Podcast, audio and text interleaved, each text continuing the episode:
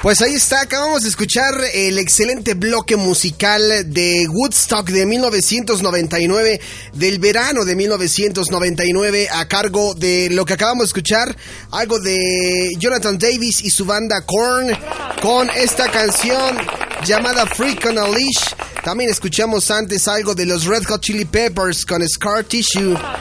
Y al principio escuchamos al polémico Fred Durst con el Limp y esta excelente canción llamada Break Stuff. Polémico ese concierto del verano de 1999, pero bueno, espero que hayan disfrutado muchísimo esta este segmento musical donde estamos tocando pues varios temas y entre ellos vamos a ir a otro especial porque estamos llenos de puros especiales, porque si es un programa especial y que no haya especiales, pues nomás nos rifa, ¿no? Así que vamos a escuchar lo que viene a continuación. Oh, no puede ser, de nueva cuenta es el Doc. Doc, Doc. No manches, otra vez por aquí, Doc. Marty, anda deprisa, tienes que venir de nueva cuenta conmigo, muchacho. Pero ahora, ¿qué ocurre, Doc? Arreglamos todos nuestros pendientes, Doc. No, Marty, algo muy terrible está a punto de pasar este año. ¿Acaso se trata de Metro Yo del futuro, Doc? No, Marty, no, es algo peor. Debemos de evitar que Justin Bieber se autoproclame el nuevo Michael Jackson. Imagínate si eso pasara. Millones de chicas alterarían de manera catastrófica la música pop. Corre, Marty, no hay tiempo que perder. Ok, Doc, lo acompaño. Oiga, Doc, ¿qué dijimos sobre no comprar revistas del futuro? ¿Eh? Ah, ¿Qué, revista? Ah, por Dios, Doc, dijimos que no volvería a comprar estos almanaques de Playboy. ¿Miley Cyrus? ¿Qué es esto, Doc? Eh, no, hagas caso de eso, Marty. Eh, mejor pon atención, porque regresaremos al futuro. En 5, 4, 3, 2. En este especial vamos a escuchar a continuación, vamos a escuchar a continuación cinco grandes películas del verano otoño de 1999. Porque también es válido que así como hablamos de música, seguramente algunos otros son cinéfilos y quieren saber qué veían en aquel entonces, en el verano del 99 y en el otoño. ¿Por qué no únicamente del verano? Porque bueno, eh, hay películas que, como ustedes saben, salen primero en Estados Unidos y después replican en varias partes del mundo, entre ellas Latinoamérica, entre ellas México, entonces no coincide tanto el lanzamiento en Estados Unidos como en nuestro país. Sin embargo, estas películas yo sé que las van a recordar muy bien y que mm, pues les va a traer grandes recuerdos porque la siguen viendo hasta la fecha en, ya en pantalla chica en la televisión o en las plataformas digitales. La primera película es esta.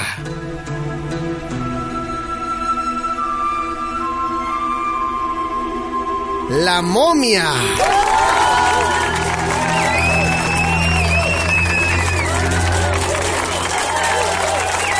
Claro, claro. La momia, originalmente en inglés conocida como The Mommy, esta película de aventuras que por ahí alguien decía que era como una onda medio este, Indiana Jones de milenios, que ahora ya somos ya los más rucones, pero que esta era de los niños, de las favoritas, ¿no? La momia.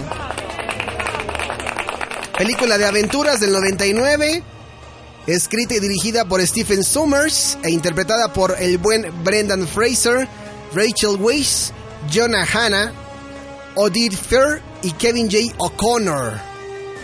Esta película que trata justamente de una, una, historia en Tebas, en Egipto, alrededor del año 1290, eh, ¿no? Donde el sumo sacerdote Imhotep mantiene una relación con Axanamón, Axanamón.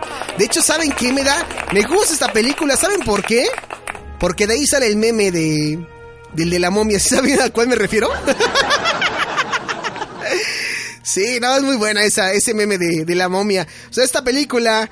Este. estuvo muy buena. La verdad es que de acción, de aventura, de fantasía. Eh, en Estados Unidos fue clasificada como PG este 13, o sea, algo como para adolescentes. También se puso, perdón, en la misma categoría en Argentina, en España, en Chile, aquí en nuestro país, en México, en Portugal, en Brasil, en Perú y en otros países. De Universal Pictures, recaudando 415 mil millones 933 mil 406 dólares. Nada más para que le echen un ojo a la momia. Y de la momia nos vamos a ir a otra gran película que yo sé que también la van a ubicar muy bien dentro del verano-otoño de 1999. ¡Claro que sí!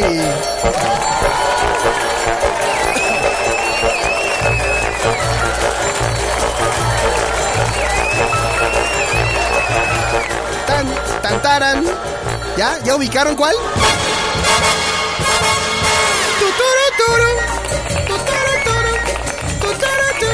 Claro, no podíamos dejar este especial sin hablar del buen Austin Powers.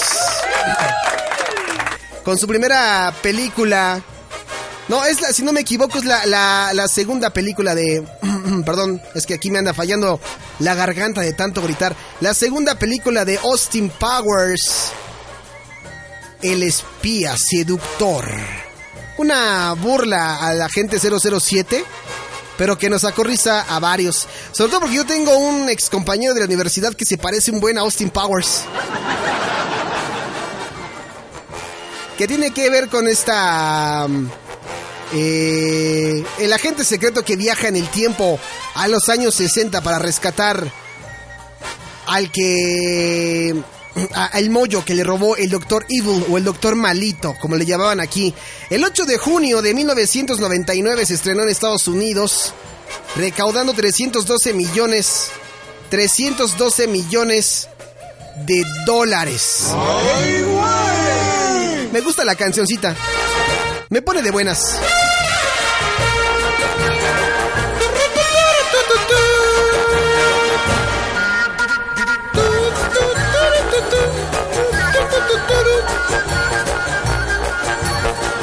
Pues ahí está, Austin Powers. En junio de 1999, en el verano, disfrutábamos de esta excelente comedia de acción, ¿no? Y si hablamos de comedia, hay otra también, que híjole, también es de mis favoritas. También es de mis favoritas. Nada más, que chulada.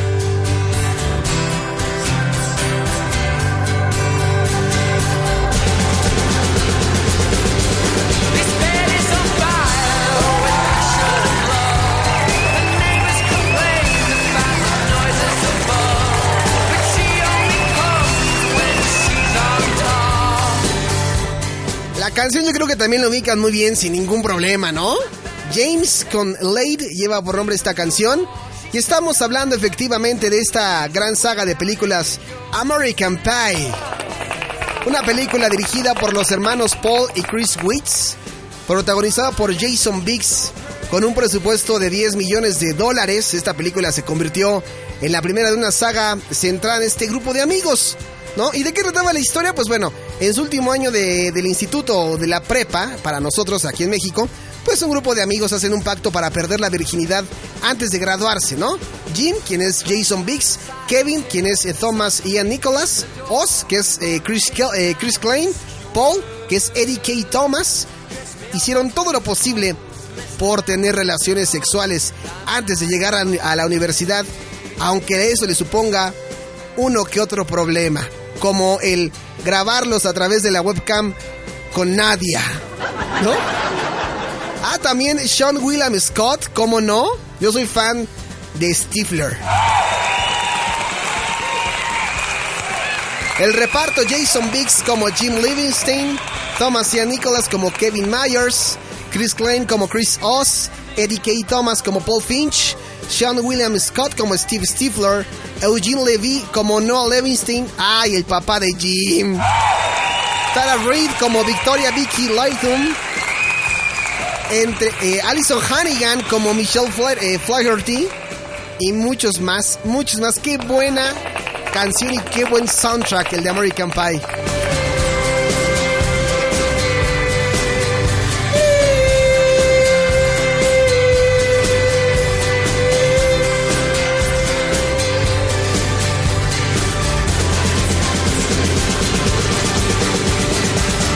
Tan, tan, con la siguiente. Que tiene que ver con. Estamos escuchando ya en estos momentos la canción. Le voy a subir un poquito para que ubiquen.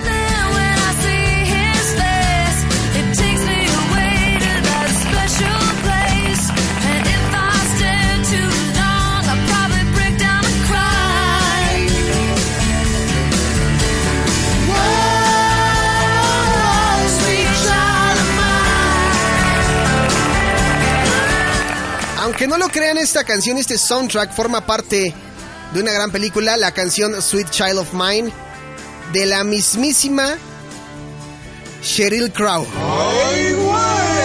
Y estoy hablando de esta película de comedia, conocida aquí en México como Un Papá Genial, dirigida por Dennis Dogan y protagonizada por Adam Sandler y los hermanos Dylan y Cole Sprouse.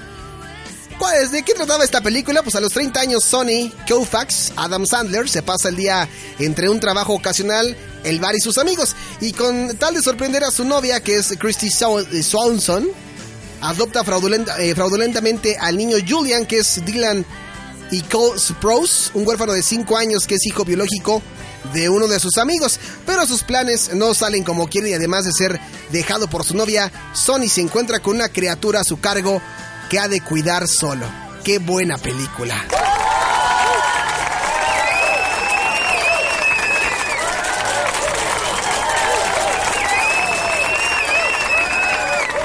Pero no todo es comedia, amiguitos de verano. Tenemos algo que es pues, verano-otoño, algo verano-otoño.